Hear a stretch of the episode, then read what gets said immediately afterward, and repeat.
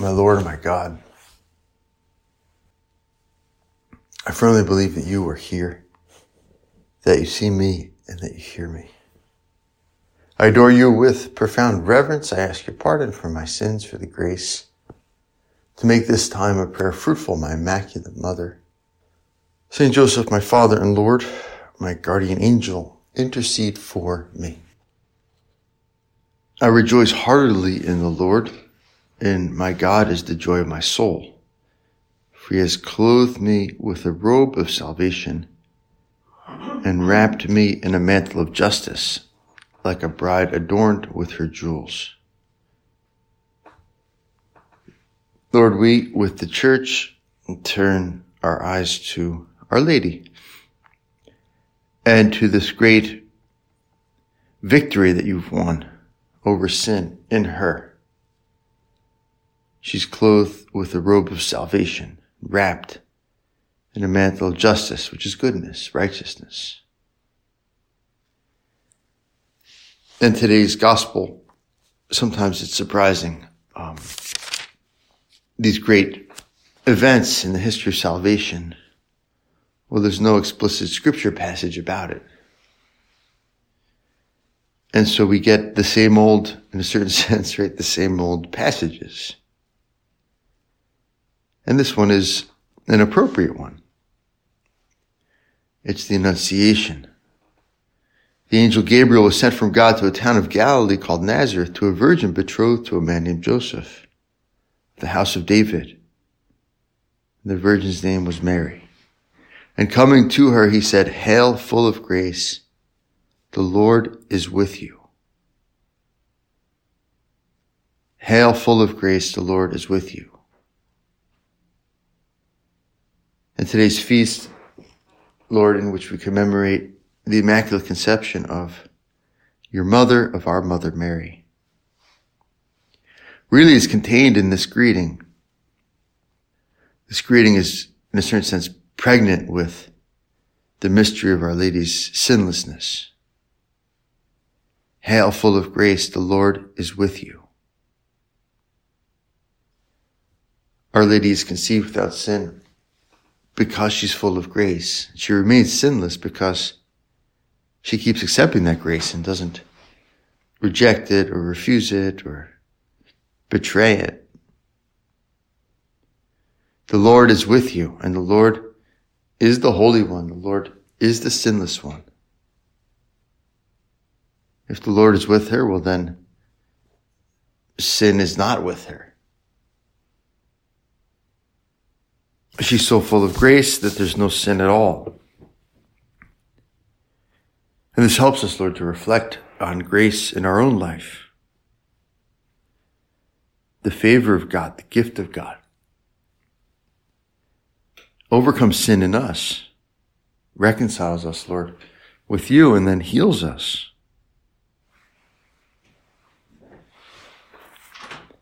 And this event, the Immaculate Conception of Our Lady, is really a singular event in, in the history of humanity, in the, in the history of the universe. From the point of original sin, that first rejection of God's friendship, of God's sovereignty by Adam and Eve, sin became like an inexorable law almost like a natural law, like gravity. Such that from that point on, right, if you, if you have a human being, well, it's going to fall. And it's already fallen. Like the law of gravity, right? Every time you drop a rock, well, it's going to go down. And imagine if you took a rock and held it over a pond and dropped it, and then all of a sudden it just started hovering. Right? It just started floating in the middle of the air above the water, and then started flying. What a tremendous sight. What a stupendous event. A rock that goes up instead of down. And this is Our Lady, and this is also us insofar as we respond to grace, insofar as we have the Lord with us, insofar as we commit ourselves to holiness. In the in the letter to the Romans, St. Paul has this tremendous passage where he marvels at God's plan, salvation. For God has consigned all men to disobedience that he might have mercy on all. Oh, the depth of the riches and wisdom and knowledge of God. How unsearchable are his judgments and how inscrutable his ways. For who has known the mind of the Lord or who has been his counselor? Or who has given him a gift that he might be repaid? For from him and through him and to him are all things. To him be glory forever. Amen. And so sometimes, Lord, in our prayer, we look at sin and we look at the effects of sin. We look at the damage that original sin and that personal sins have done to the world and have done to us and have done to society and have done to families and children and the innocent. And we're tested. This is, in a certain sense, this is the strongest argument of the atheist is the presence of evil and suffering in the world. And that question rises in our heart. Well, Lord, if you're all powerful, why? How? Why isn't it the case that God just uses his power to keep us from sin or keep us from this suffering?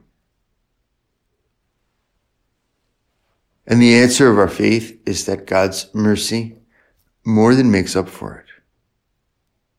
For God has consigned all men to disobedience or to sin, everyone, that he may have mercy upon all. Oh, the depth of the riches and wisdom and knowledge of God. How unsearchable are his judgments and how inscrutable his ways. All men, all women, consigned to disobedience, to sin, and the effects of sin. And then there's this exception. There's this harbinger of this jailbreak from sin which is our Mother Mary. There's this great exception to the law of sin. The morning star, the first light in this total darkness, the first point in which the tide of sin starts to recede. And so we look to her with a great hope and we open our heart to the lessons full of grace. The Lord is with you. The remedy, the recipe, the way to overcome sin is always the same. Full of grace, the Lord is with you. To go to the sources of grace that we have for prayer, the sacraments, letting God shape our freedom, guide our freedom with his grace. And then making it personal, right? The Lord is with me. Well, if the Lord is with me and I'm living in the presence of God, how much easier it is to fight against sin, to uncover sin, to be courageous against sin. The Lord is with me. In a way, sin is like a natural law. That everyone's consigned to it. We shouldn't be surprised when we see it. But in a way, it's an anti-natural law. To the extent that we're sinners, we're less human, we're not more human. And we have to be careful here because obviously we're patient with people and with ourselves insofar as we're sinners. But there's a kind of fine line and it enters into our, the way we think and the way we talk. Where we might see someone and see their sinfulness and we say, well, he's human. Or even it makes him human. Or, yeah, he's got that problem, but ah, it makes him human. At least I can relate to, at least I can relate to him or her. That's understandable, but there's something not quite right there. That if we're not careful, we can, we can even see the sinfulness or the effects of sin as something positive or something essential to being human. Almost as if sinning were something good. Misery loves company. And Our Lady and our Lord and the saints teach us that humanity is meant to exist without sin. To be holy, to, to overcome sin, to let grace help us overcome sin.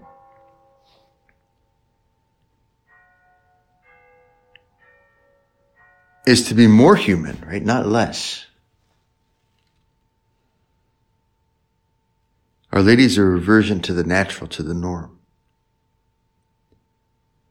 And so we look, Lord, when I approach the sources of grace, my prayer, confession, communion, the Mass, my choices, right, guided by God's will, guided by God's judgment. Am I open? Am I fully open to receive all the grace that there is? And am I kind of bent on, on rooting out sin, right? letting that grace in as far as possible? The more grace filled we are, Lord, the more we fight against our sinfulness, the more human we become, the better our personality will turn out. The less we compromise with sin, the better. And we see this by looking at Mary. Mary is without sin. Looking at Jesus, Jesus is without sin. True man. And so, yes, we love the sinner and hate the sin, but sometimes we only say that, right? We don't really, we don't really hate the sin. St. Josemaria writes, Help me repeat in the ear of this person and of that other and, ev- and of everyone, a sinner who has faith even if he were to obtain all the blessings of this earth, will necessarily be unhappy and wretched. It is true that the motive that leads us and should lead everyone to hate sin, even venial sin, ought to be a supernatural one. That God abhors sin from the depths of his infiniteness with a supreme, eternal, and necessary hatred as an evil opposed to the infinite good. But the first reason I mentioned to you can lead us to this other one. St. Josemaria here lays out two reasons to, to hate sin. And the first one is that it's going to make us unhappy. It's fool's gold. It doesn't work. And the second one is the deeper one, is its opposition, Lord, to you. Your hatred of it. God abhors sin from the depths of his infiniteness with a supreme, eternal, and necessary hatred. Because God is a great lover, because he is love, he's also a fantastic hater. He absolutely hates sin. There's a great line in the Psalms. Do I not hate them that hate thee, O Lord? And do I not loathe them that rise up against thee? I hate them with perfect hatred. I count them my enemies. Search me, O God, and know my heart. Try me and know my thoughts, and see if there be any wicked way in me, and lead me in the way everlasting. This is the attitude we should have towards our sins. I hate them with perfect hatred.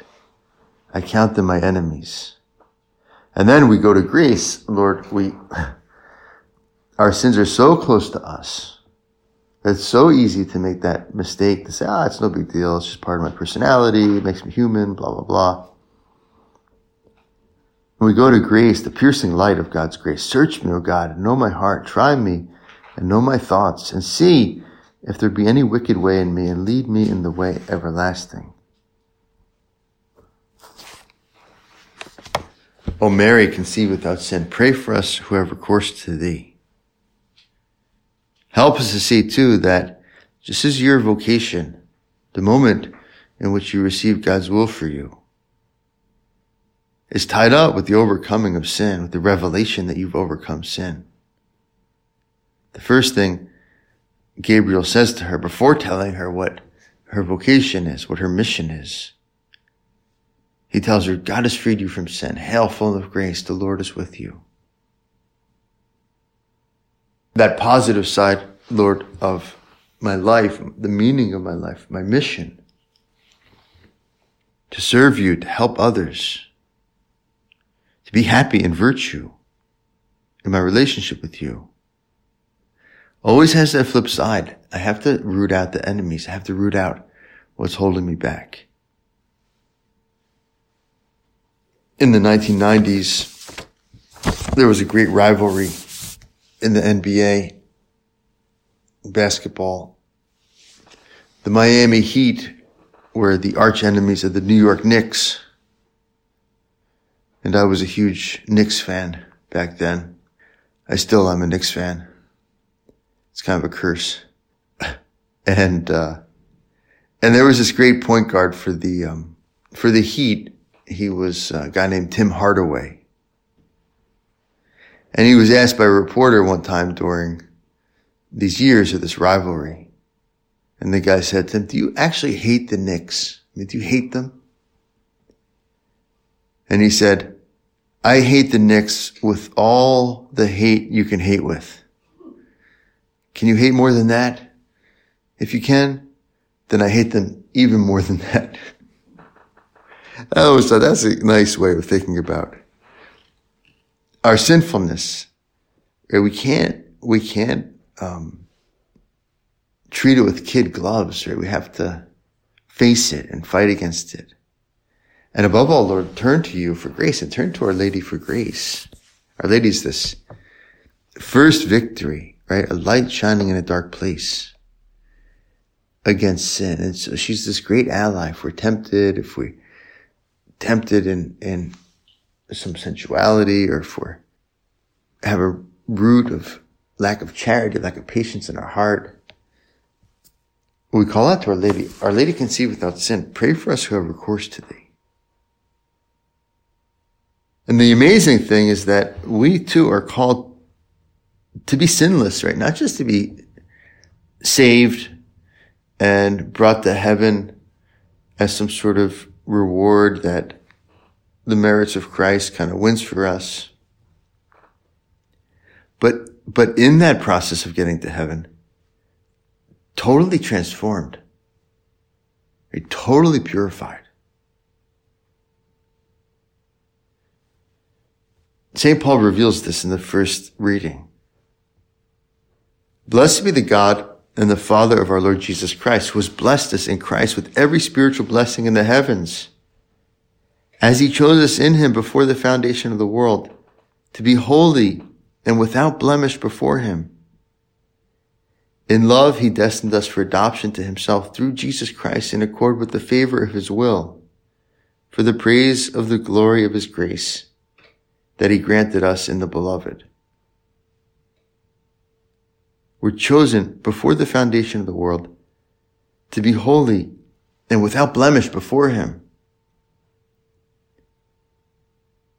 So to be called to heaven is to be called to sinlessness, to an absolute purity. And we know, Lord, in this world, we're always going to be working on that.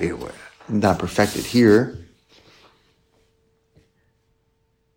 But it's good for us to have that goal in mind because it, because it sets the tone for our spiritual life, for our struggle. To let grace in, Lord, more fully, to keep you with me more constantly, to let you have your way more regularly. And to have this great hope that this is what God, this is God's will for us. God wants to overcome sin in my heart. God wants to overcome sin in my life and in the lives of others that I'm, that I'm trying to help, that we guide in different ways to be holy and without blemish before him. And so the exception of Our Lady, that rock that doesn't drop, starts to fly around, is going to become the rule. And this is, um, this is salvation, right? This is God's plan. This is why, this is why it's not the case that evil somehow tells us that God is not powerful or not good. He consigned all men to sin so that he may have mercy on all. And in that mercy, he's going to perfect all of those who are open to forgiveness and open to his grace. And so, Lord, we see sinfulness in the world, sinfulness in our heart, sinfulness in our house,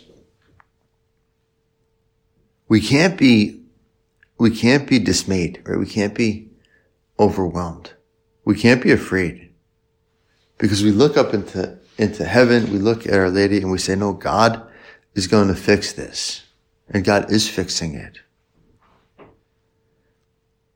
And God wants me to fix it with his help. Hail Mary, full of grace, filled with grace. The three theological virtues, at least in the English tradition, are also called the heavenly graces. Right? The three graces. Faith, hope, and charity. And the great thing about these is that they, is that they can all be infinite because they have God as their object, right? I can have an infinite faith. I can always grow in faith. I can always believe more in the reality of God. I can always learn more about God. And hope too is infinite, Lord, because it's based on your love for us, on your providence, and your care for us, which is infinite, which touches every moment and every person. Which means that I can always have more hope. I can always trust God more. I can always trust in the future more. I can always trust in what he wants to do and what he's trying to do.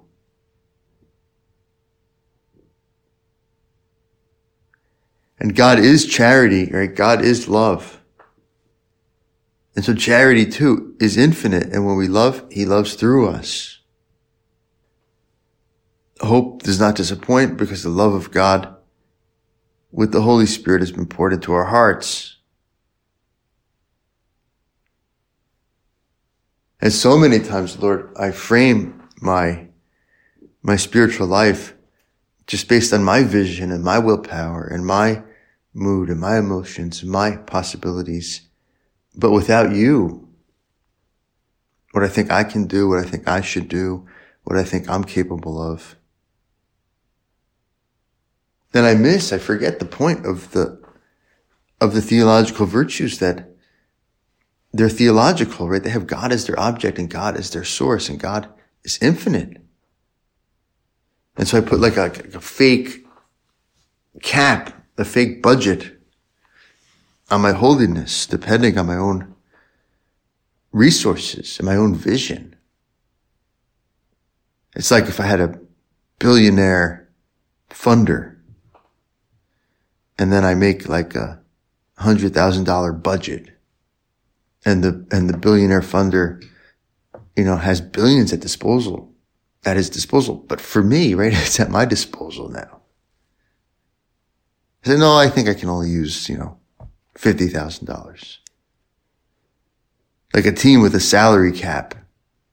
And instead of maxing out the cap, right, going to that rich owner for more money to buy better players and to make the team better. For some reason, they stay way, way under the cap. They say, well, we'll just get by with whatever. Well, for our holiness, right? For our life of faith, hope, and charity, we've got this billionaire owner, this billionaire funder. And sometimes, Lord, because I'm only looking at myself, I go and I say, ah, just give me, you know, a couple thousand, a couple thousand dollars. St. John of the Cross says that God gives to us in accord with our hope, right? God gives to us with in the measure of what we ask for, what we expect to receive. Full of grace. And we too, called, pulled to be holy and without blemish before Him. So we go to Our Lady on this wonderful feast, the end of the year, St. Joseph in the church. And in a way, St. Joseph's a great model for us in this, that he had original sin, right? And, and he was a sinner. And yet he was along for the ride with these incredible sinless figures, Mary and Jesus. And he let them influence, right? His actions and how he reacted to his mistakes and his vision. And we too, like him, well, we're along for the ride, but we have Our Lady in our life and we have our Lord in our life. So we have all the recourses to fight against our sinfulness, to uncover our sinfulness with courage and then to encourage others. Yeah, you're a sinner, but come on, right? We can, we can do better. Admit it, be forgiven, fight against it, and then let God into your life full of grace. Our Lady, our Mother, full of grace. Help us to keep returning and turning to the source of grace in our life. Confession, communion, prayer, doing God's will. O Mary conceived without sin, pray for us who have recourse to thee. I thank you, my God, for the good resolutions, affections, and inspirations which you have communicated to me in this meditation. I ask your help to put them into effect, my Immaculate Mother, St. Joseph, my Father and Lord. My guardian angel, intercede for me.